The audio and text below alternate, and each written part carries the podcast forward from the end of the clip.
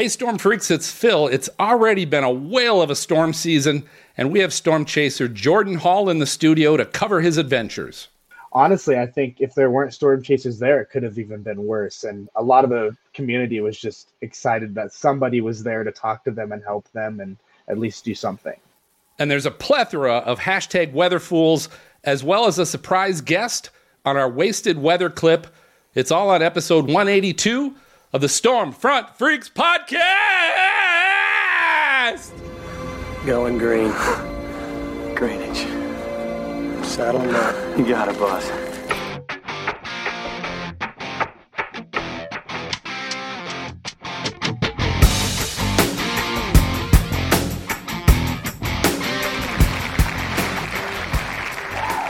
Hey, welcome to the most entertaining weather podcast. This is the award winning Stormfront Freaks podcast, and it's brought to you by the Drive Weather app. Tell you what, with all these storms and extreme weather we've got going around the country, you don't want to drive through it, uh, maybe unless you're Jordan. But uh, they've got over 500,000 downloads now. The Drive Weather app, what it does is it illustrates the National Weather Service's forecast, showing motorists the weather right along their route at the expected time that they're going to reach each point on their road trip. It's so cool. You can download it for Android or iPhone and visit driveweatherapp.com. Thanks to all of our Patreon members uh, and teammates. We love you guys. Thanks for supporting the show. Uh, wanted to check to see who we've. Uh, I know we got Garrett, uh, one of our VIPs here in the studio. Looks like Curtis uh, is chiming in on the chat. Uh, so thanks all of you that, that are part of that. And I also want to uh, say a big thank you to everyone for coming along with us because we just crossed, um, uh, like a week ago, just crossed the 250,000 audio downloads barrier. And we did it at light speed. Like we went flying through it. We're, we're now at almost 255,000 downloads in, in like a week. So thank everybody for doing that. Uh, we've been consistently now in the top 10 natural science podcasts not only in the U.S. but also in Canada and other countries as well. So, so we appreciate you guys uh, uh, tuning in and listening. And of course, probably part of the reason is it's always happy hour yeah. when we when we record the show. Uh, it's a great way for us to let you know who's uh, who's on the show tonight as far as our co-hosts. Uh, put a put a, a, a voice to the name. But uh, find out what they're drinking. Let you know we're here to here to have a good time as well. So I'm going to start up in Minnesota with Mark MJ Johnson, our producer and Skywarn coordinator. What are you drinking, MJ? Well, tonight uh, I'm I'm cutting back just a little bit. So tonight I'm having actually I am I'm having an Izze sparkling blackberry. It's non-alcoholic. Sorry, I'm joining Jen. For, yeah. yeah, I love it. wow. I'm a little disappointed, actually. Yeah, you should. You should be. Please, please do be. Yes, please. That's good. All right, Mark Maz Massaro, our former on-camera meteorologist. Maz, what uh, what do you got? Oh, geez, you can't even see it. It's it's a Leinie summer shandy. It's summer somewhere. So. Yes, it looks good. It should be. It's good. You can see it now. Like we had decent weather today. It wasn't too bad. Uh, Jen Watson, our contributing meteorologist at the Weather Channel. Jen, uh, what what water or hot chocolate? What what do we got? This is, this is water with a little emergency in it, like vitamins. wow. feeling okay? You're walking walking the edge. Walking the line. I'm a little That's, tired. So. Not bad. All right, uh, Greg Johnson, our storm chaser photographer up in Canada. What uh, what do you got tonight, Greg? Well, all the way from Arkansas, I've got uh, Screwball peanut butter whiskey right here, oh, and it oh, is wow awesome on, on the rocks. It's it's kind of nice. So yum, yum, on yum, the rocks. I need to be where Greg's at. Yeah, yeah. that is delightful. I've had that before and it's mm-hmm. delicious. Mm-hmm. Very good. All right, Maz, uh, it's time to get to our guest. Awesome. We've got Jordan Hall tonight with a storm chaser and multimedia journalist with Severe Studios. Jordan, he started storm chasing back in 2016. Now, this year, He's been on several strong tornadoes, including Rolling Fork, Mississippi, Norman, Oklahoma, and Lewistown, Illinois. Now, he's currently working on a project named Project Hummingbird, where he cinem- cinematically orbits around the tornado. That that sounds crazy. But before we get to that, I gotta know, Jordan. So, out of all these these huge tornadoes, which is the one that like had the biggest impact on you?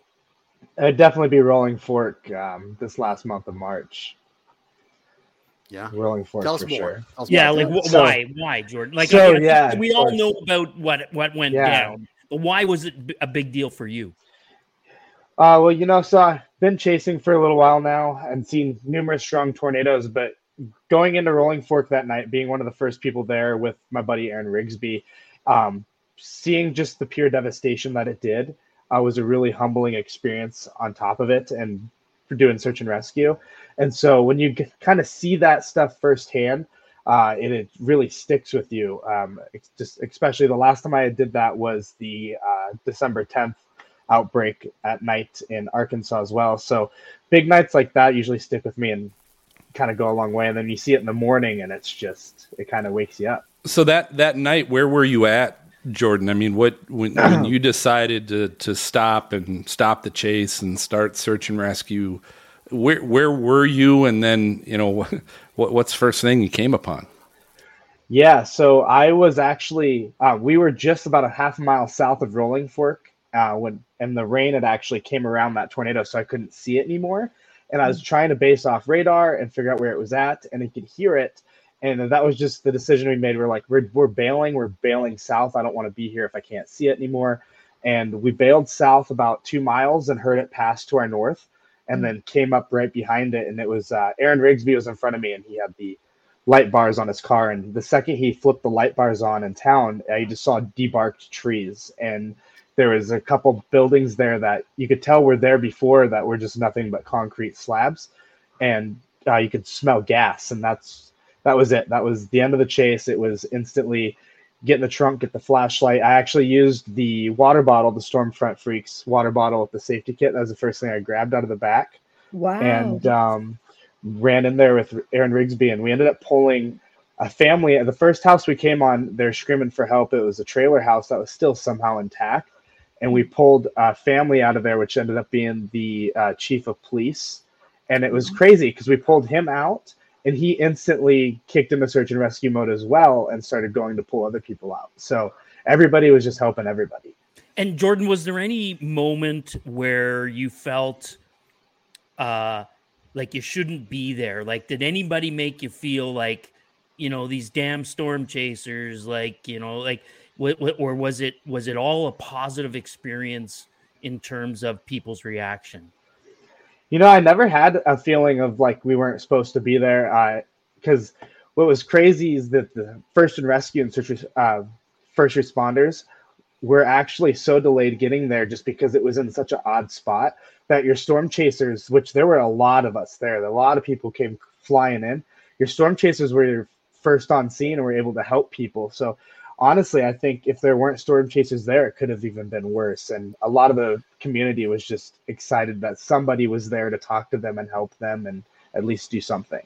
Yeah, I think that's a story that needs to be told because you know we tend to get a bad rap, um, you know, being chasers, uh, so to speak. But uh, I, I had heard that from a few other people. I think maybe even from Aaron, and uh, it sounds uh, like it was a pretty important moment for you from a personal standpoint too. Yeah, absolutely. And I wouldn't have been able to do anything without Aaron or Max Olson or any of my other friends or other storm chasers that I saw there too. Because if I needed help pulling something, there was always another person there to help pull it. Or if they needed help, I was there to help them. So I think in those moments, it kind of any opinions you had for anybody or any other anything you felt before is gone because you're just you're you're in a situation where the only thing that matters is making sure everybody's okay. So Hey Jordan, if you think back, if you think I'm sorry, I was gonna say if you think back to the first search and rescue that you know storm chasing ended up turning into search and rescue, and if you could think back to when that was, how better prepared were you this time? Like, what's all the things you're like that you've learned along the way? Oh, when I go out this time, you know, how is that different from the first time? Um, so mine's a little mine's a little different and tricky because I was actually a first responder for six years, so I was kind of trained in to go on some of that stuff. But I have learned there's some big things I did learn compared to like going in on December 10th versus Rolling Fork. Um, and then one of those big things is take a second to like analyze what you're doing and what you're going into instead of just running straight in, um, because that can tend end up getting you hurt. You could step on something um, trip over a power line that might still be live. So I think the biggest thing for me was get in the car, make sure I have a flashlight and I have a first aid kit with me because I don't want to run in there and then not be prepared for whatever I do come across. So I think the most important thing that I did learn was just take 10 seconds to make sure, like to think before you just run in there. Just to get a normal thought through your head, get the adrenaline out instantly, and then just make a calculated decision. I think that's one of the smartest things you can do. And um, Phil and I heard that when we were at the National Storm Chaser Summit uh, with the doctor that was there talking about that. So, um, Jordan, I think that's incredible. And I want to get to the beginning of like your first storm chase, which was 2016, I think. How did you get into storm chasing? When did that actually start for you? Uh, so I actually got obsessed with tornadoes since I was like probably like three years old. My grandma had this old desktop computer and I would just get on it. And she, I don't know how many viruses she ended up getting for me looking up tornado pictures on Google. Like just any link I could find that take me to tornadoes back in the day. I was like, let's go. I'm in. Okay. And then, and um and then I was watching Twister on VHS too, and obviously, I mean that's a lot of people's inspiration. Yeah. Uh, but Twister kind of got me in, and then I hailed out my first vehicle when I uh, within like six months of getting my driver's license uh, in Baker, Montana and then it just never really stopped. I uh, reason I started in 2016 was because I went to college and nobody could tell me I couldn't do it. and uh, so me and I, one of my best friends in college, we just decided one day we wanted to go do it and uh, started skipping. I'd skip class and we'd drive down to Kansas and chase and come back and then just catch back up. And it was just kind of how it panned out. And then I full started full time chasing when I left the engagement in 2021 in November. So. Okay, so that's like your full time job now is basically going out and chasing. And Finally, yes. now, do you have like a set, you know, amount of chase partners? Like, what's your preference when it go- comes to chasing? You know, I actually really enjoy being by myself or having one other person with me. Uh, I I've been solo for like the last half a year, and then I met my now beautiful girlfriend, and she is my chase partner, and it's actually awesome because she's a meteorology major at OU, and uh, so we both have weather in our in our minds all the time, and she can read radar really well. So having somebody else in the car, I've noticed, is really helpful because then I don't have to do everything like I felt like I'd have to do by yourself. So. Um, but try not to get too many people because then it can get a little crazy. Jordan, talk to us about your project, uh, which I can't even wrap my head around what it means about uh, getting a camera or cinematically, you call it cinematically orbiting a tornado. Yes. I can. Yeah. So Unload it, buddy. Let's I'm gonna I'm gonna unload it. So the it's kind of con- is contrary to my last statement. If I do Project Hummingbird, which I do plan on doing, I have to have more than two people in the car. I have to have somebody driving. Um, so the goal is I enjoy getting close range tornado video, like just kind of right up there, right in front of me, crossing the road. And I wanted to add another element to that. So while being able to capture that shot, I plan on being I plan on sitting on the passenger seat with uh, VR goggles on, with a drone uh, orbiting with a, I have a racing drone, but cinematically, not the fast swooping shots, but flying it cinematically around the outer circulation and capturing the car next to the tornado as it's crossing the road and cinematically flying around that tornado at the same time and getting the aerial perspective as well. Now, what do you envision? I mean, are we talking? Yeah, it's a mile wide, you know, and you're yeah, like, you got to be very picky. So I, I'm waiting for that um, that rope, that skinny rope, or your stout stovepipe out there and flat terrain. You got to be. I mean, it really comes down to like looking at it and analyzing before I launch it. Because I mean, if it's a grungy, ugly storm, an ugly tornado, I don't. I don't really have a lot. It's hard for me to do that, especially in Dixie Alley when they're moving 60 miles an hour. So my window for being able to pull that projects off is kind of coming up here in April. And when you get those slower moving storms without the trees, and it's out here in like West Texas and Kansas. So um, coming into that window, I almost successfully pulled it off last year, except the tornado didn't fully condense to the ground like I wish it would have. So, and it actually pulled the drone into the tornado and it spit it back out, and I flew it back to the car.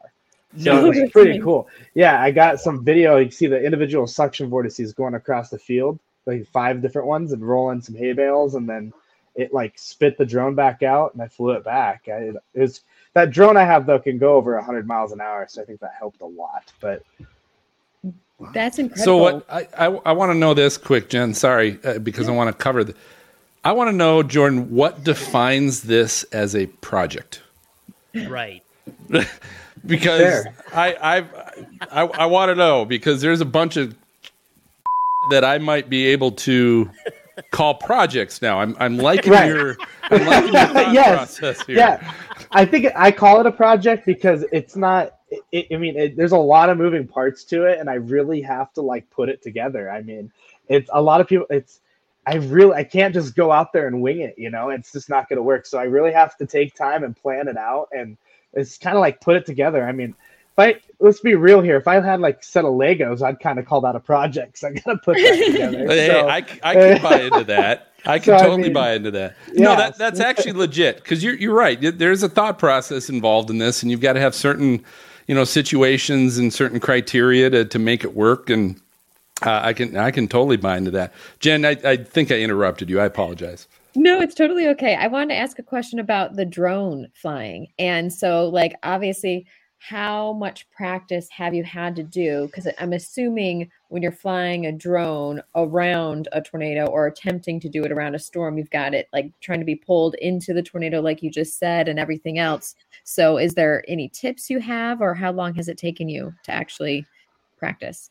So uh, I do a lot of flying with like my uh, Air 2S, which can handle like 50, 40 mile an hour wind. So that one, I do a lot of manual flying when I do damage. But when it came to the racing drone that I fly, uh, the, I actually wrecked it the first day I got it. I flew it right into the side of the building at 80 because Oh, I thought. I'd know how to fly it in manual mode right away, and it's completely different.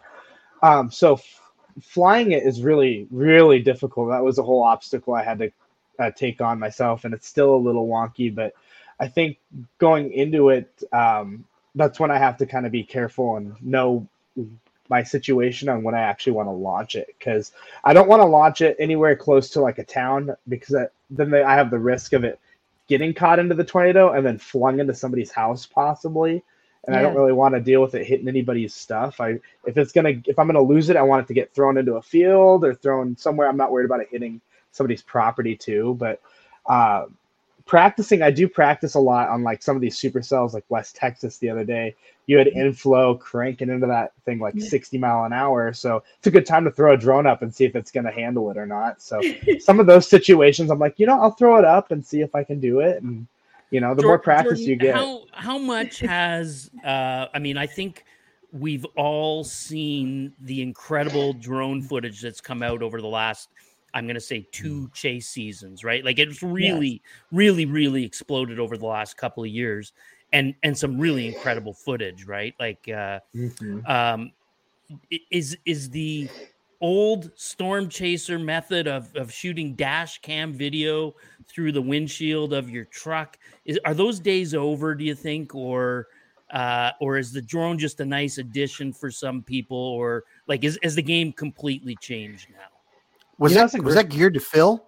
Was it geared towards Phil? that was a great question, actually. Uh, um, and honestly, in my opinion, I think you cannot have storm chasing without your normal dash cam video. I mean, right out the windshield, because like it, it- when the way I look at it with a drone, it's a great tool. Okay, I use it sometimes in Dixie just to see where the storm looks like, so I don't have to like stand get on a ladder and look over the trees. You know, um, but at the end of the day, I mean, I don't think you really feel into it. Like when you're doing real storm chasing, like you're really trying to get close in there, and it, it doesn't getting it on the dash cam right in front of the vehicle will always, in my opinion, just take the cake over maybe just launching a drone and seeing what it can catch because you know that's that's just for me that's part of storm chasing being able to feel part of the storm and just feel the intensity and the power of it. So i think dash cam video will be here forever and the drone will just be a little tool to add to it make it pretty So, it. so Jordan, I, I, I'm not super familiar with drones. How, how expensive is a racing drone?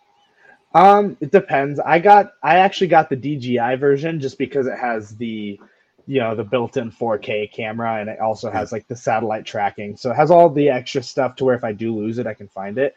Um, that one is right around a grand, which is actually my cheapest drone I have. Um, Wow. my other one, the the reason I don't like flying the racing drone as much as my other ones is because it's not gimbaled on a horizontal axis. So if I turn this way, the whole sh- camera angle is going to turn you like this.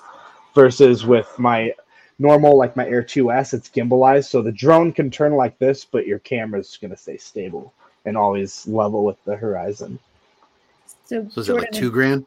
it can be up there, yeah, with the smart controller, right around twenty four hundred dollars, and then if you get into some of those bigger drones, like let's say Brandon Clement or um, uh, Yeah. M Finger Brian using, M. Finger, yeah. yeah, he they they they're using the uh, Mavic threes and I think the Mavic Three Pros, and those can run you about four or five grand as well. They're a little bigger. Oh my gosh. I Yeah. feel like soon we're gonna have drone convergence, right? Like chaser convergence and then like drone. Like, I thought I thought the same thing, but I, I- a lot of people too don't want to go get the Part 107. That is the that is one of the obstacles for people is getting that Part 107 sometimes.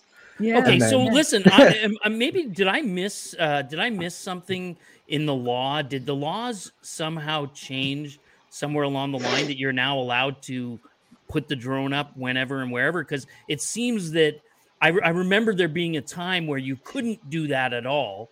The the FAA was was cracking down on people, but it seems like nobody has any problems getting great drone footage lately. Uh, I think with the drones, um, from what I've done and looked at with my Part 107 testing and whatnot, as long as you're looking at your apps, the before your fly apps, and see it making sure you got clearance to fly there, as long as there's not a, a no fly zone or um, a TFR in place, you're usually fine all the way up to 400 feet. If you're not, it'll warn you. Um, obviously, you got to take it with a grain. On top of that, you also have to look at what your what's in your surroundings, if it's what your risks are but it really comes down to the pilot and command at the end of the day. So I think early on in the day, the FAA was very keen on like, nope, I don't want you flying here, here, and here. But now with the technology that these drones have, uh, they can track how you fly it, and they're more lenient with it. Um, I know if I was to do something, the FAA could go look at my smart controller and see exactly where, how high I was, where I was at, how fast I was going. So I think with more of those and technology, they're more lenient because they know if something does happen, they can they can hit it, nip it right in the butt right away. So Cool. That's so interesting. So wait, Jordan, um, now like talking about, you know, the meteorology and storm chasing, what are like your top three tools that you use to chase with? Like, is it like apps? You know, what are your things that you take and use? um, other than my other than my car, because obviously the car is like the most important thing. I I definitely have to have uh, my. I always the sim- most simplest things I have is my computer for editing video, my Mhm. camera, and my gripper mount, and obviously my phone. But um, besides apps, I'll just kind of go like the technology and equipment side. Definitely having a camera, and I have a gripper mount so I can stick on the windshield and stay sturdy. And then it's really all you need is a camera and a good mount, and you can and a phone. You can pretty much accomplish anything with storm chasing. Uh, anything extra is just for fun, I think, and you know, you can anybody can start out pretty simple and cheap. I think. You know, talk, talking about drones, all I have to say is the FAA, they never cared about my little model rocket I shot up in Boy Scouts. Like, there was never a no fly zone for that stuff. And it, and it would launch a parachute and you know drop drop from the sky and Oh, anyway hey it's those, uh yeah. it's time for a short break uh, we got time for another storm chaser safety tip and we'll be right back with more from Jordan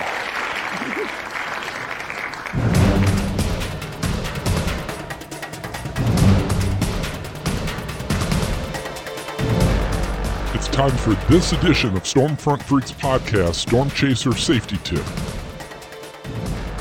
Join retired Fire Battalion Chief Randy Denzer, EMA Director Eddie Aldring, and Police Officer Eric Fox as we discuss some of the most common storm chaser safety pitfalls to avoid. Okay, so we're talking storm chaser safety tips. I'm with Randy Denzer.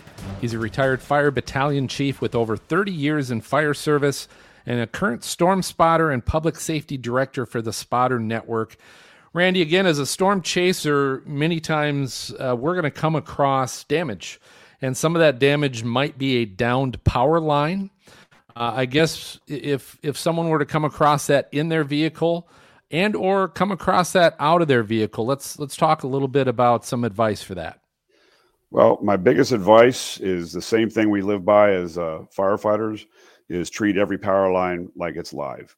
And uh, I'm going to tell you, Phil, that uh, as recently as last month, uh, I was aware of somebody who stepped on a power line and got killed. A bystander got killed after uh, Hurricane Ian. And if I'm not, if I'm correct, I think it was more than one actually that uh, lost their life to power lines. There's a a little system that happens for every down power line that I think that most people aren't aware of, but they need to be aware of, especially chasers. And that is, is that most of them have computer switching stations, right? So even if a power line is laying on the ground, which by the way, it doesn't have to be sparking to be hot. There's a there's sometimes they'll spark if there's a small pathway for that electricity, but if it's laying across just plain dirt or a roadway, it can be absolutely energized and it won't make you won't even hear a sound. And I know that for a fact because I've you know pointed many hot sticks, which are our little devices we have to tell us whether something's energized or not. And uh, I've been surprised many times, but I've always pretended like they're they, they're live. I've just been trained that way for my entire career, so it's been easy for me. The system that I'm going to tell you about is, and it depends on what part of the country you're at and what part of the grid you're in and stuff.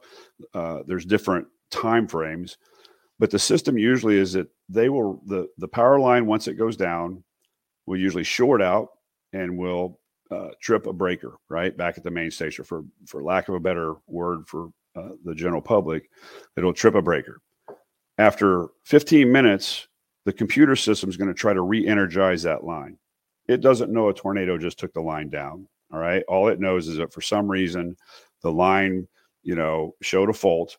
So in 15 minutes, that's the average time frame. It's gonna it's gonna try to re-energize it again. So in other words, a dead power line that's laying across the ground might be completely dead, and and you could walk by it right now and everything's good. Well, all of a sudden, if you happen to be standing within that gradient, and you don't have to even be touching the power line, depending on the voltage of the power line, you can be four or five feet away from it, and when it re-energizes, it can it still can kill you not only does it do it once, it doesn't just do that re-energizing once, it does it three times. The, the uh, computer will say, all right, it's been 15 minutes. We're going to try to re-energize the line and see if the branch or whatever that touched it, you know, is, is no longer an issue. Well, if it trips it again, it'll it'll wait for another 15 minutes. So in other words, 45 minutes after the power line's down, that power line can still re-energize because of a computer that's telling it to re-energize.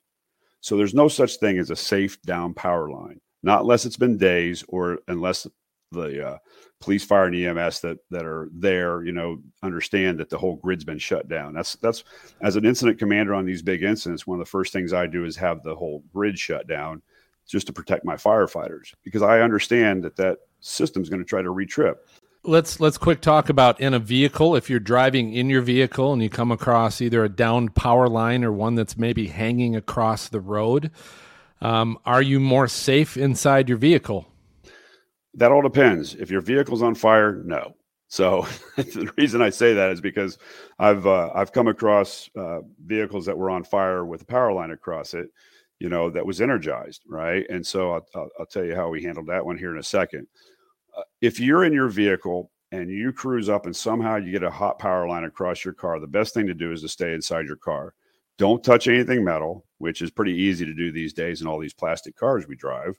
But don't touch anything metal and just call 911, tell them what's going on. They'll send emergency workers there. They'll bring a hot stick to see whether it's energized or not.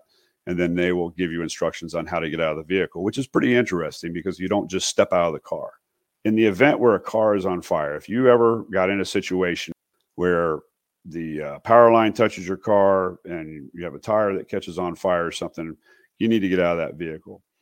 The way you get out of that vehicle is you, first of all, make sure that you have a really good situational awareness, find out where the power line's at so that you're not jumping to it, make sure that there's not other ones down.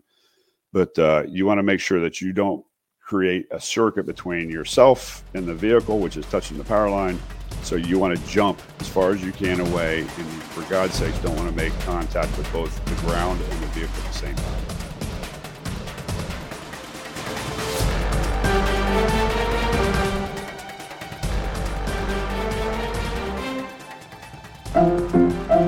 Let's all go to the lobby. Let's all go to the lobby. Let's all go to the lobby to get ourselves a treat.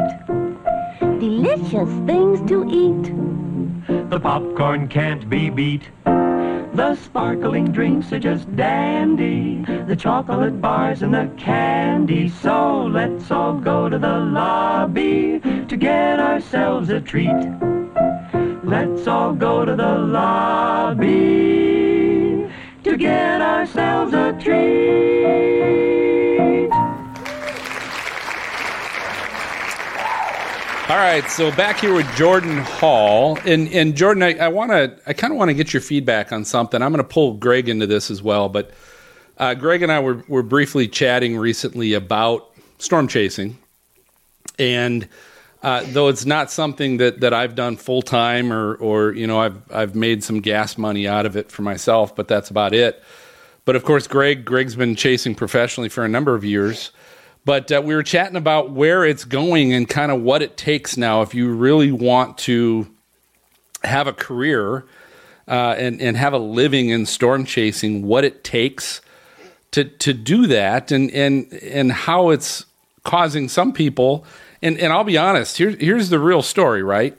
You don't see a whole lot of people that are married with kids chasing full time uh, for a career and and and there there's some out there, but not many, right? And so, Greg, I'm, I just I'll pull you in because Yeah, I, I mean, am sure you've got more to ask, but I want to get Jordan's thoughts on it. yeah like um, I'm the to follow up on that jordan like with the, the the conversation we had is i looked at that video that you guys max and and aaron and i believe you were involved in it put together on the rolling fork uh, uh thing the you know and it was like a 20 minute documentary uh world class video like world if you guys haven't seen this this this this this um this video you, you have to watch it um and you guys put it out like within a few days after that event and uh, you know, if you've, if you've seen any of the stuff that uh, Pecos Hank is putting out, and and I mean, I, I, the list goes on and on. Brian Emfinger, uh, uh, uh, you know, drone videos, and there, there's all sorts of them out there. Um, it just seems that the the game is getting so good, like the level of play is so good now that the days of uh, and I know I, I, we talked about it earlier about the the dash cam footage, but it just seems like those days are kind of numbered. Like the the quality of stuff that you're putting out, Jordan, is just outstanding. Like outstanding. And I just I said to Phil, I go, I'm just playing in in uh, somebody else's sandbox now. Uh, well, like, what do you like? Am I am I off base here? Like, uh, what's what? Do you, what's your take on it?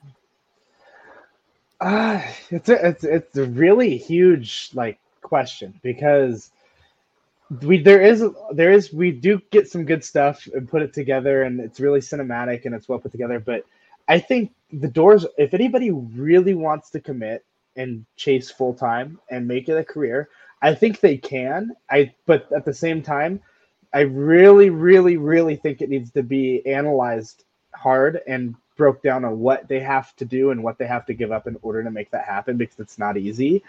And a lot of people miss that i think because like um like like uh, phil said earlier it's like you don't see a lot of people that are married with kids that do it either because it takes a lot of time.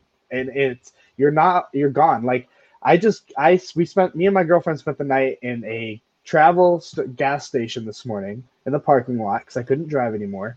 Got slept for two hours drove home. I'm at home right now. I'm, we're leaving again in the morning to go back to texas. And we'll do we, this we've been doing this since january. Like this isn't just now. It's been going on all year round. And so um, a big part of it is is understanding what you have to put into it. And uh, i see right now is a really good time you see it every year you get a lot of chasers that are like i'm going full time and this is usually that time on twitter where we'll see a lot of people like I'm going full time chasing, I'm sending it. And my advice, I'm always like, no, like make sure you have income guaranteed that you know you're going to get paid because that is one of the biggest things. It's easy for us to say it, but until you can prove that you can make money while doing it, you're, you're going to find yourself in a sl- one week slow period where there's no storms. You're you're not making money, and then you're like, what am I doing? My car payments due tomorrow, my phone payments due the day after, and I haven't made any money. And so it's it's very it's a very complex question. It's a very complex thing. I could really go into it, but it's possible, and I think dash cam video is still going to be there. I think the drone stuff, when it comes to damage, uh, kind of does take the cake. Um, a lot of the drone stuff does, but if you can, I think it makes people have to be a little more creative now when they do do the dash cam and when they do do on the ground um, as lives or shooting from the ground because obviously the drone I can put that in any anywhere I want to versus on the ground you can't crawl over certain things. So in a sense you do ha- you are right with the dash cam, but I do think there'll always be a market for close range ground video, you know. Jordan and it is hard it is hard if you if you have kids because where do you put the car seats? I mean, there's just no room anymore. Got to put glasses on them too. yes, all the things. So, Jordan, I have to ask you because we're recording this on the 12 year anniversary of April 27th, Right. 2011. Right. You know, the super tornado outbreak. Mm-hmm. Were you out at all, you know, chasing at that time, or were you watching? Like, what was your feeling when you were watching it happen and unfold? Um, so I was a little kid. I can't remember how old I was, but I was I think I was in just in the middle school, and I remember seeing it on the news. I'm from Montana, so we don't really see a lot of tornadoes up there when I was younger, and I do remember seeing it on the news, and I was like, at the time, I'm like, that's just crazy. How can something like that just go through a town like a, a town like that? And then you think even more about it, and you're like, you think about all the lives that are affected and the people who've lost everything, and then um, you start seeing you'll start watching more media. I loved watching Weather Channel's been my whole life growing up. That was always my number one thing.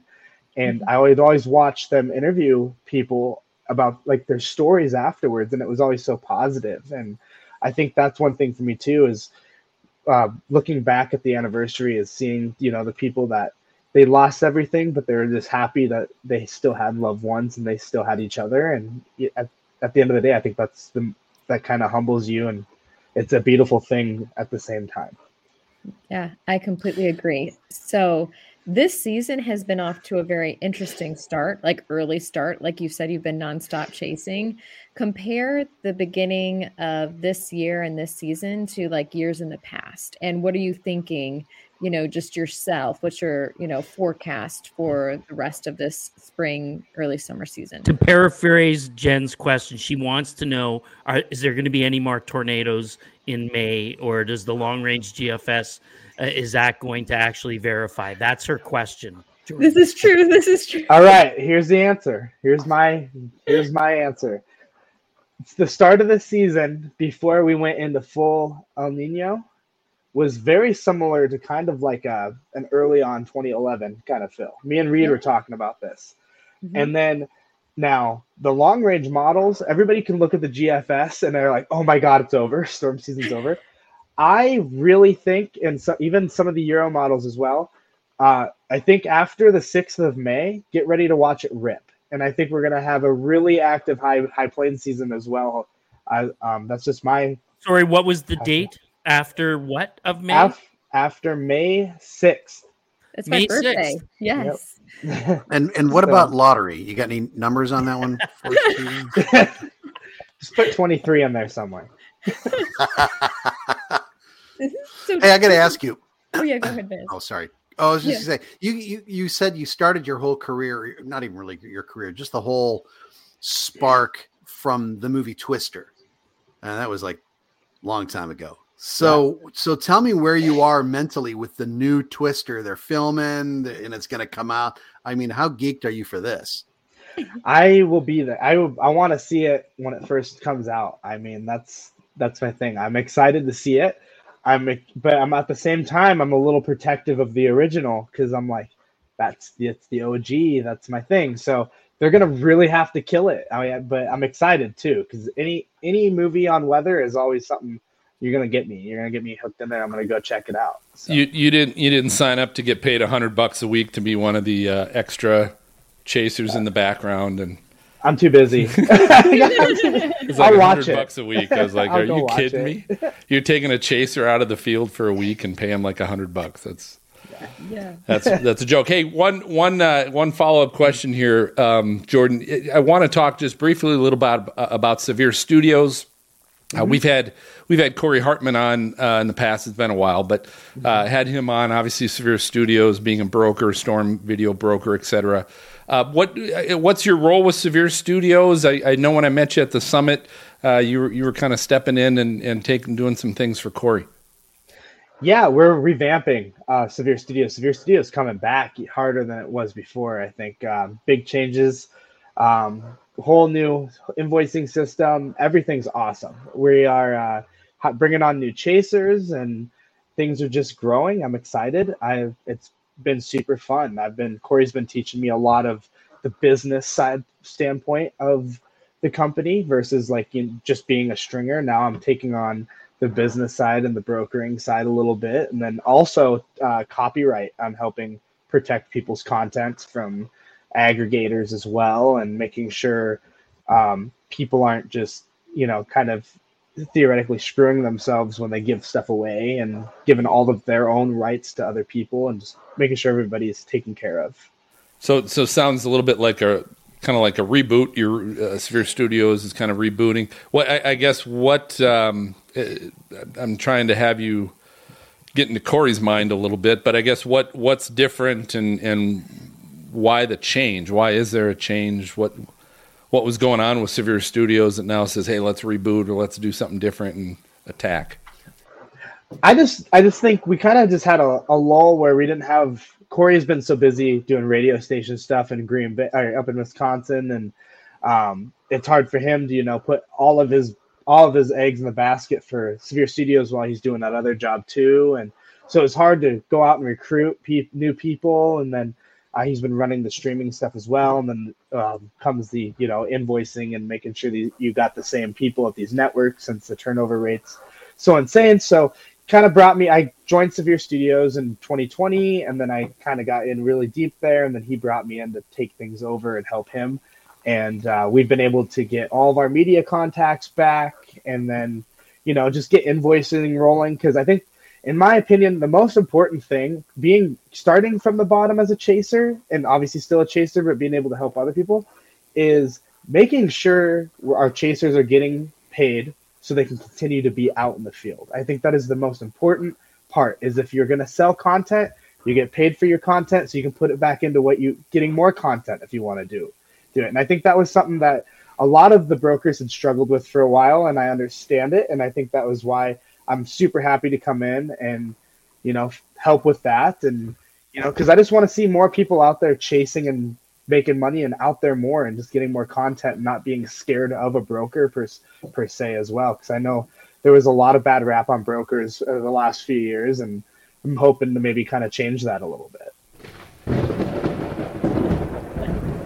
There we go. Hey that's the sound. Jordan that's uh, it's time for our lightning round and uh, I, i'm going to tell you guys those of you that were on the show uh, last show things changed in my schedule uh, that I didn't come on the show, but I was actually watching the show live.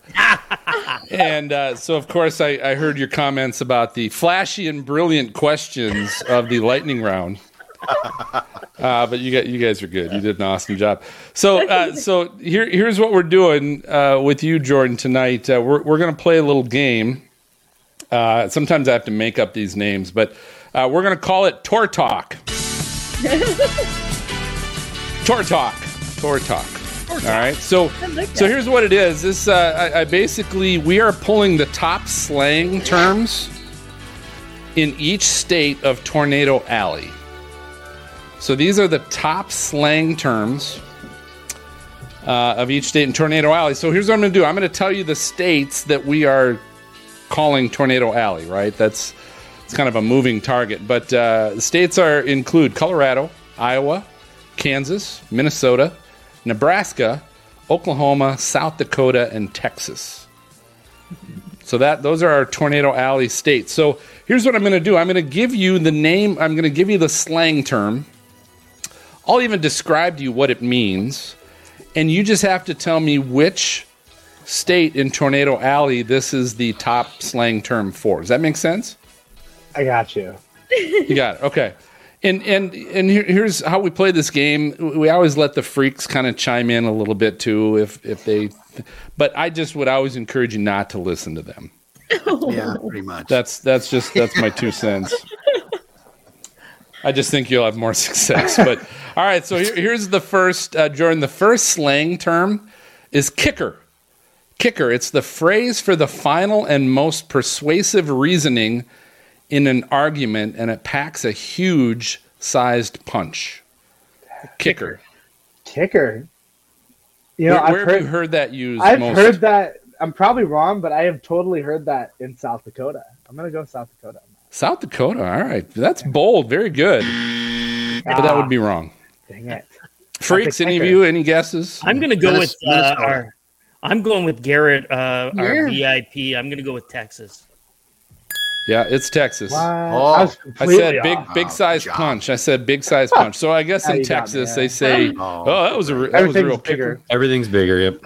hey, I will say this. So here, here's Jordan, just for you. This was kind of funny. Here, my my first when I was looking at a lightning round to do, my first thought was to go, okay, I'm going to look at at every state in Tornado Alley and find what is the most popular uh, vehicle sold in each state. Um, and I found out pretty much every state in Tornado Alley, it's the same vehicle. Ford F one fifty. Subaru. No, it was Ford F one fifty. Ford F one fifty. So yeah, so that would have been a quick game. All right, here's the next one. Uh, slang term is jeet. Jeet. It's a much quicker way to determine if someone's already eaten a meal. Translation: Did you eat? Yeet. Can Jeet. we? Give us some more info. I'm watching I- Gary. Hold on. What do you think? What what Tornado Alley state? This is hard, Phil. This Oh, is I- hard. I think It's know it's this stu- it really it's kind of stupid to be honest. These are not flashy brilliant questions, but uh, because I would totally bomb this, I have no idea. But We're gonna go with what's your Garrett guess, again. Garrett or Jared? Jordan, what do you think? Ah, I that's something I'd hear down south, and one of my states is gone already. So I'm gonna have to go with Oklahoma. yeah. I think you're right. Very Okay. good. You are Oh. correct. Go Jordan. Jordan. Very good. All right, so here's the next one. Uh, get loaded. It's the phrase when you visit your local bar and have far too many. So Angela knows this one, but uh, get loaded. get loaded. What what uh, what top slang uh, term? What state is this used in? This sounds like something I'd hear in Iowa. Not even gonna lie. Bama, correct. yeah. MJ, MJ. I think he's close. I think it's Minnesota. Minnesota. I was gonna No, say. No, Yeah. No? no, it's Kansas. It's Kansas. Ah. What? Other They, side. they get loaded in Kansas, I guess. Other All right. side. Uh, next one is red beer.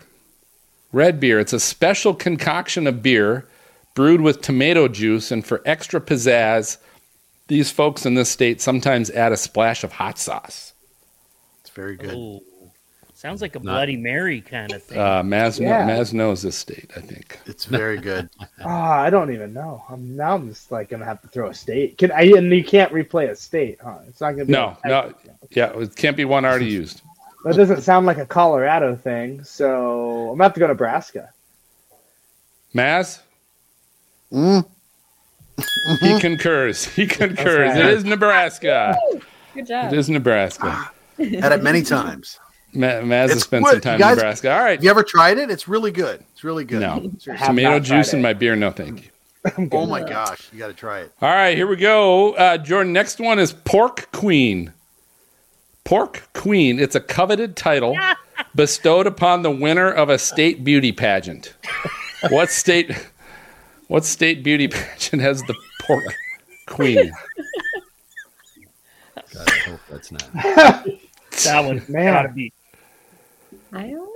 That's got to be Iowa. It gotta be Got to Iowa. be Iowa. Correct. It is Iowa. yeah. We just lost every Iowan who is a, a subscriber, Phil. You- I can't remember what website I got these off of, but this isn't me. Queen. It's not us. All right, we got three more, Jordan. Uh, Kitty Wampus. Kitty Wampus is far more complicated way to, des- uh, to describe something located in a diagonal direction. It can also mean when someone is very discombobulated. But what state uses the term kitty wampus? Is it like kitty corner, catty corner, whatever? Caddy, cattywampus. Cattywampus. Cattywampus, Cattywampus. yeah. Kitty, Sorry. kitty wampus, catty wampus. Same. Cattywampus. Sorry. It, hey, that might matter because in this state they call it cattywampus. So That's true. Hmm. Might. cattywampus. What do you think? Tell you what, I'll give you a hint. Here's the three states we got left.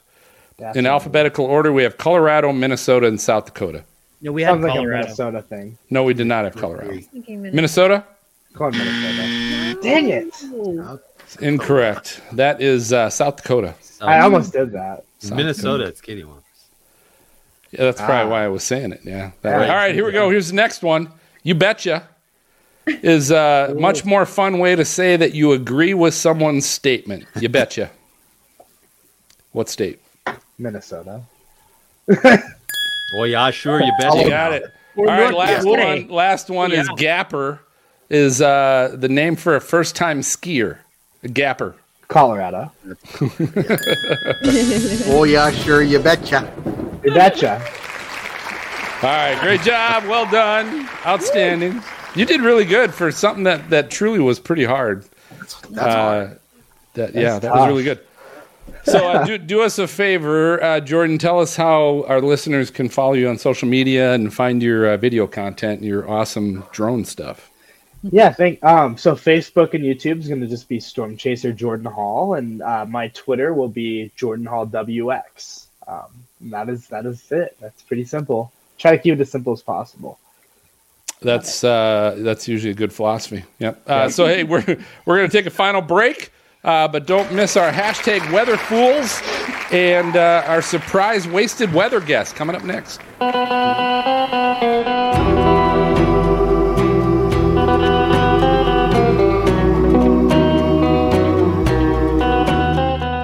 Hi, I'm meteorologist Jennifer Narramore and Tornado Talk founder, and you're listening to the Stormfront Freaks podcast. Let's take a drive under the moon. Let's take a drive under the somber sky. Let's take a drive under the moon.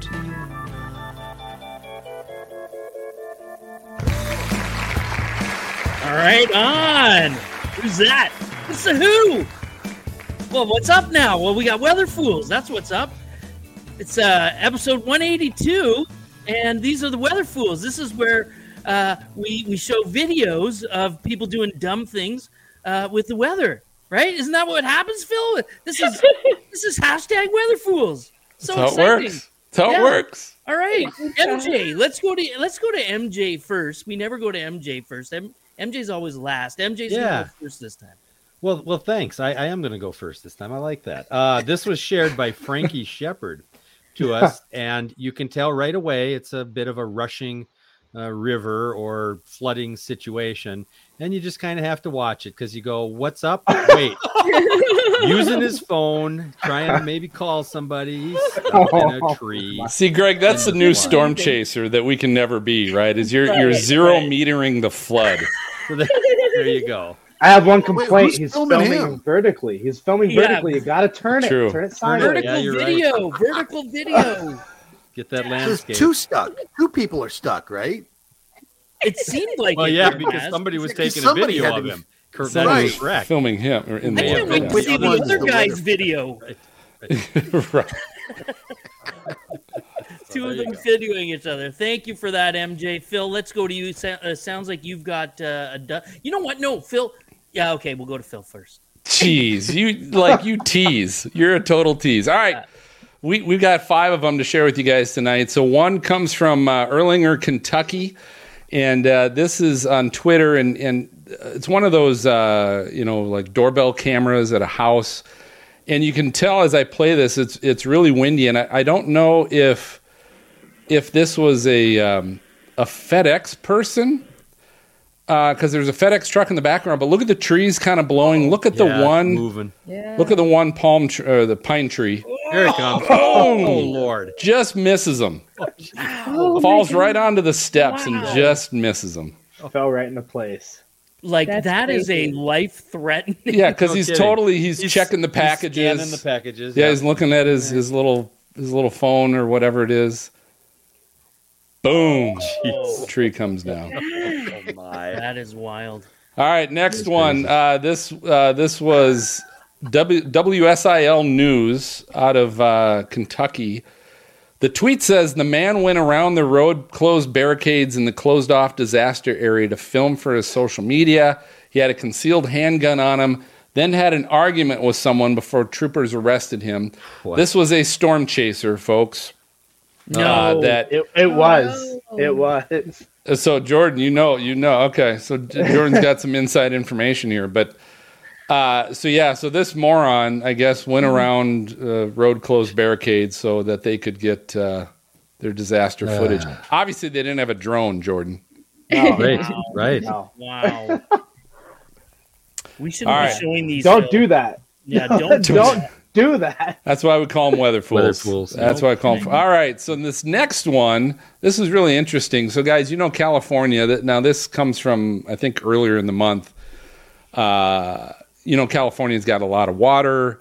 Uh, so this comes from California, and the tweet says, "I've never seen this type of flood control measure before. Here is how some farmers deal with a breach in the Tulare Lake bottom. I assume they will pile some additional dirt on. So, you know, we were at break, we were talking about the Ford F 150. This is not a Ford F 150, but it's a pickup truck. Well, there it goes. and they just uh, put the gas on, get out of the truck, and send the truck into the uh, opening in the road the, where the floodwaters are going through. And there's a second one next to it. There's one. There's next that F it, one yeah. fifty. There it is. That There it is. F-150, So right. they just sank two pickup trucks into the gap uh, to help stop the the. What on earth? No, That's This can't be real. insane. this can't be real, Phil. Well, it It looks looks pretty pretty real, real. real to me. It in does the look pretty real. Oh I my hope their God. insurance. I hope their insurance companies. You know, I, I the this. funny thing is, is I remember seeing a follow up video of this because they did put additional dirt into this and it held up. It did it did the job. It blocked the floodwaters uh, and barricaded the. I- Wow. Imagine Damn. though. Imagine though being so worried about the flooding that you're gonna sacrifice the two trucks. Like No that's kidding. crazy. farmers. is We've seen a crazy, thing or two. I mean, Yeah, that's true. That's true. All right, uh, next one. This uh, also Love this uh. Twitter from Chad Baker. So this was in Arkansas, Little Rock, Arkansas. What's the date on this? April first. And I this is some business, and I don't. I, I'm assuming it's I don't know what kind of business it is, but they're watching the weather outside their glass door of their business. Um, there's there's two different ones going on here, but I, I'm gonna play the one where it gets really a, a little. Whoop, whoops, whoops, whoops, whoops. Hold on. There we go. That's good. Oh, I remember seeing this one, Phil. This is And so they're they're filming the nuts storm. You can start to see the debris and the wind. You can start to it's see it kind of coming in. And Oh, this yeah. is right downtown somewhere. get get away from the window Yeah. right, Right. now. You're standing right by a window. Not smart at all. And it's That- coming. You can see that There's it's your power flash. tornado. Oh Yes. God. I remember. And it's seeing- coming. Like I don't think you Still need to be closer. a meteorologist or a Another power chaser. flash. And then Now No! Hold the door. here's the thing. When you try to hold the door closed, it never works out for anybody. I can tell you that right now. Yeah, just Dude, ask Joe's oh, dad. my- Exactly. Oh. Look at that. Oh, Look at all the God. debris. Oh my god. You could see the power lines. Holy crap. He did not watch insane. Twister. This is And weather. he No. did watch Twister. Once again, And- holding the door closed did not work for this person. Those were long I long don't know how they weren't killed. started. This is yeah, so I don't know how they weren't killed either. It's like that one That's from last week. Same thing, guy. Yeah. Oof. All right, Wow. and then so and then I've got uh, I've got one more I'm going to share with you, and this is a video. You guys are going to love this. I I call this uh, it's the Jackass sequel. You guys remember that uh, Yes. movies and the TV show on MTV, Yeah. uh, Jackass. So this uh, this is classic. If there's ever a uh, if there's ever a classic, but this is an individual that is in a shopping cart Oh, good lord. No. and No. so so they're in this shopping cart and they are basically uh, holding on to and it's raining outside they're on a highway and they're holding on to the back of like a big gas semi truck or something like that going down the Oh my highway God. and There's some like dude's in a highway car filming this guy. next to him. That's yeah. highway speed. Oh my gosh. That the is heck? ridiculous. It's the stupidest thing I've ever seen. You know, I've seen skateboarders like hold on to the back of a car, Going you know, like while they're 20. going like 20 miles an hour or 30. This guy's in a sh- sitting in a shopping cart, On holding highway. on to the back of a truck on the highway in the rain. Like that that spray has got to just be driving him nuts, you would think. Yes. What But is- did what you is see- the odds? Yeah, where- He's where is rocking. that? Where Where is I he's like how- rocking too. How does I have this? no idea. How does this story end? There's only only one I way it can end. I can't even go to Walmart and get a good shopping cart, and this guy's got one going sixty.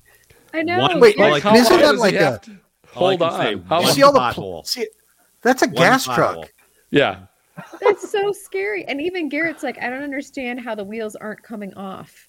You know, if he's going like Right. 50 miles an hour.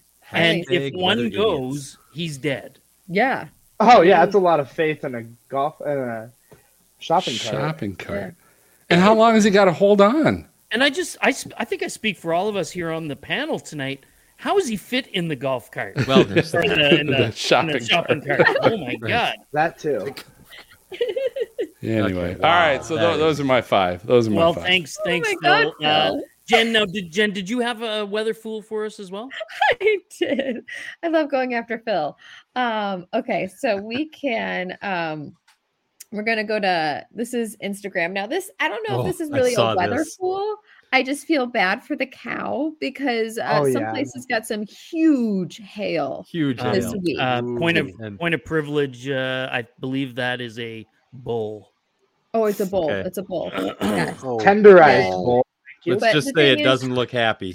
He does not look happy and you can just see how bad the hail was just how you know hard it's falling into the pool and the the splash coming up but it's just a reminder for those with animals outdoors to i don't know yeah. make some kind of shelter for them but the poor guy was getting hit really Oh, gosh, hard yeah.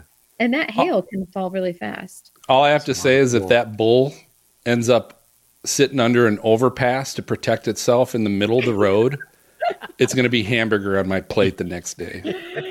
this is true this is true Thank Okay. you, Jen.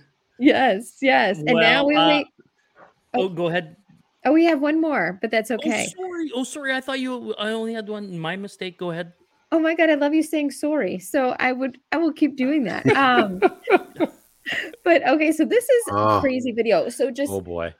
Just for the fact that um I don't know if I should play the sound or not, but sh- look at the windows, all the windows and all that heavy rain, but I mean, you've got stuff debris flying around and you've got hail too. Oh yeah, there's all kinds of stuff out there. Yeah, yeah, yeah. So, um, so yeah, she's not very smart. Being, I mean, she's I guess a little bit farther away from the windows, but I mean that's still very Than the last ones, yes, but still. Yeah, yeah, Bad idea. absolutely.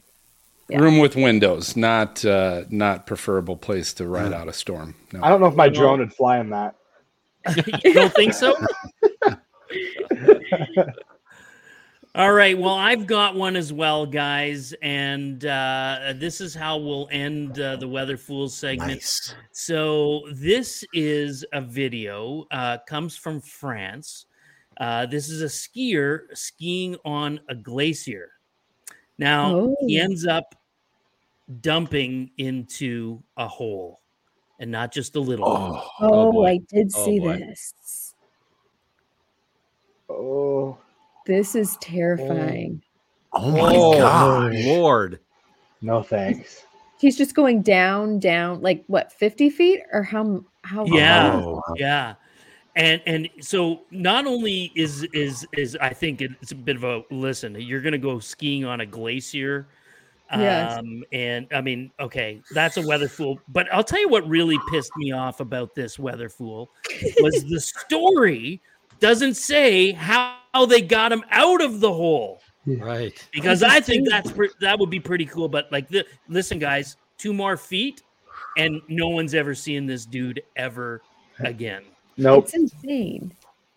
He was He's streaming it. He's still there. He's still there. It just it was a live stream that they got on video. Maybe. Yes. Maybe. But anyway. Oh man. So that is our Weather Fools segment, episode 182 show notes. You'll be able to see all the videos there. Check them out. There's some really great ones, and uh, yeah, congratulations to everybody but Maz for bringing great weather. Uh, weather Anytime. Absolutely. yeah. All right. We're jamming out a little bit. It is wasted weather time. So, what is wasted weather time? Wasted weather is when we just search the web, the dark web, and we, we find some, you know, weather clips that have maybe been thrown out or people have tried to hide because maybe they've had one too many, one too many drinks, I should say. But you know what? You can't hide them from us. The Stormfront Freaks will always find you if you had one, two, three, four, 20 drinks before giving a weather forecast or doing an interview. We will find it, and we have a great one for you today. Phil. Je- Jen, I love your segment voice. It is so rocking. So good. It is so Wow. rocking. Um, so, so I'm gonna I'm gonna preface this. You know, give you guys a little story of this segment. Uh, we, we caught we caught some heat when uh, we we played a segment with good old Reed Timmer uh, in one of our wasted weather segments, and and uh, a bunch of Reed fans uh, jumped down my throat pretty fast on that one. My guess is we're probably going to get a little of that uh, tonight as well, because I was last night. This was actually last night. Storms in Texas. I actually, uh, I, I for for a little bit, I, I moved over and started watching Ryan Hall, uh, Ryan Hall, y'all, and uh, do his his live shows uh, with with the storms in Texas. And the funny thing was, you know, and we've had Ryan on before as well, but the funny thing was, he didn't he didn't sound himself. Like he like maybe. Yeah. Maybe before the show, he might have tipped, as Jen said, one, two, Makes three, sense. four, twenty. Yeah. Makes sense. 20 back. So I, I, I kind of just, I quick recorded a little snippet while he was talking about the storms down in Waco. And I'll play this. You guys tell me what you think. Waco is under the tornado warning. Hopefully, to goodness, uh, we've got uh, sirens going off down here. and we've got the people of Waco aware of what's getting ready to happen. Once again, a, a very real threat for a developing tornado here that's going to come through Waco and a a hailstorm of epic proportions about to come through Belmead, Oh, um, uh, Bosqueville, Ooh, uh, East Waco, and potentially uh, Lacey Lakeview. Okay? So now that puts us in a situation where we've got almost 200,000 people under a tornado warning here. Uh, so hopefully uh, we're sharing this and hopefully we're, we're getting the word out on this very significant situation that's unfolding in Texas. oh my! Oh, I, I'll tell you what, it, you know, I, I guarantee you the people in Texas were, were still watching and listening to him and, and taking shelter. But I, I guarantee you they also decided to grab their beers as well. Yeah, as well, Uh, and and Jordan, just to be clear, no relationship, right? Like you, No, you and Dis- Ryan, full no- disclosure. I'm my Yeah, own no. hall. No Right, y'all, right. just a hall. It, it is funny. There's a lot of halls in, in the storm chasing community now, but No we've got a relation lot. to any. Yeah, we got a lot of we got a lot of Johnsons on the Stormfront Freaks This as show, well. yeah. so. You do. Send me a postcard. Drop me a line. Yeah. You got mail, baby. All right, MJ, what do we got? All right, we uh, well, uh, our fans uh, came out in droves this time, so we're happy about that. We thank everybody for listening, and we thank everybody for checking in. And the first one is Brooke Smith, who checks in and says, uh, "Such a good episode of Stormfront Freaks podcast with Trey Greenwood. So much knowledge on forecasting and storm analysis to pick up on.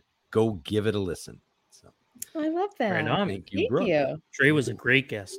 Absolutely. Um, our friends at Windstorm Products checked in, uh, responding to, and we had a couple of them that were responded to a, uh uh tweet Phil put out about um, having global impact where we are ranking in some of the uh, Earth Science podcast uh, uh, charts. And uh, Windstorm Products says we love Stormfront Freaks podcast. So, and Yeah. we love Nice. Stormfront. We love Windstorm Products as well. Yes, we do love Windstorm. And James Reynolds checked in uh, and said, "Y'all rock." Nice one. Oh, Nice. awesome. Did he say it with an English accent though? No, he said it a little intoxicated. Little You're all intoxicated. rock. Uh, Billy Bowling, also responding to the tweet about where we rank on the charts, says, "And number one in our hearts." Right on. Yes, saw that. very That was nice. good. Thank People are so nice. Yes, and a couple of them. Uh, some people picked up their, uh, and Jordan talked about the uh, water bottle with the various safety uh, ob- uh, items inside it. Tyler Kurtz says, "Got my Storm Chaser safety emergency kit and this awesome sticker. That's definitely going on my car. Thanks, Stormfront Freaks." Woohoo! Very nice. Got a couple of Yeah. pictures there about, uh, of it as well. And then finally, Morgan uh, also uh, picked up one of those and says, "Huge shout out to Stormfront Freaks with another y'all are awesome." And uh, in reality, you all guests or you all fans are awesome, and we appreciate everything uh, You you, bring to the uh, podcast and watching or watching and listening to uh, everything that we have going on. So very appreciative of our fans. Thanks for checking in tonight. Awesome. Well, hey, I think that just about does it for this episode of Stormfront Freaks podcast. So thanks for checking in. Greg, what's your cue? Uh, I'm just looking up it. the new team clothes right now. I All right, we'll, we'll But- edit. Big we'll edit big old edit no, there. no, no. Before we announce the next guest, uh, uh, if you follow the show and you love the show, don't forget to follow us on your podcast player, so you know so you get notified. Too much peanut You're, butter. you're rolling, buddy. You're on a roll. Uh, you'll get our latest episodes delivered right to your library the moment they get released. Just follow us, okay? Follow us on your podcast player. And you can subscribe to, to our YouTube page and watch previous live versions of Stormfront Freaks Raw, which are completely unedited. So be careful. Hear all the great conversations during breaks, great questions from our Patreon VIPs, and who knows what else gets censored out of our audio podcast. Just search Stormfront Freaks on YouTube or find the link on our website. We'd also love to have you on our Patreon team. You can find a level of support that fits your budget as low as $1 a month. Visit stormfrontfreaks.com to find the Patreon link so you can join our raw broadcast because they're amazing and have access to exclusive merch or get on the waiting list to become one of our limited VIPs and be with us and our guests in studio on every show. Yeah, the raw shows are so great because you can you can hear when Greg's, uh, as Garrett said, his peanut butter screwball catches up with him, and he's look, looking for his uh, script. Jen, you have the best voice. And don't forget to check out all the new Stormfront Freaks merch currently on sale for Chase season. We've got new hats, t shirts as low as 16 buckaroonies, sweatshirts, tanks, and more with all of our tornado logos on them. So you'll find it along with everything else at stormfrontfreaks.com. That sounds great, uh, freaks. Let's find out how people can find you and your content. Greg, I'll give you some time. You'll go last. Uh, Maz, Yes. You can can find me on Twitter at. well, let me answer that question before you ask it. Uh, you can find me on uh, Twitter at uh, at moneystorm for the letter U. awesome. MJ, All right, I'm at Marc Storm Pod. It's M A R C. cool. Jen, Uh, Jennifer Weather on Instagram and TikTok, and at J Watson underscore WX on Twitter. perfect. Greg, you ready? Yeah. Go. Uh, you can find me uh, on social media at Tornado Greg. And if you want to learn how to use your camera, that's kind of my thing. CameraEasy.ca.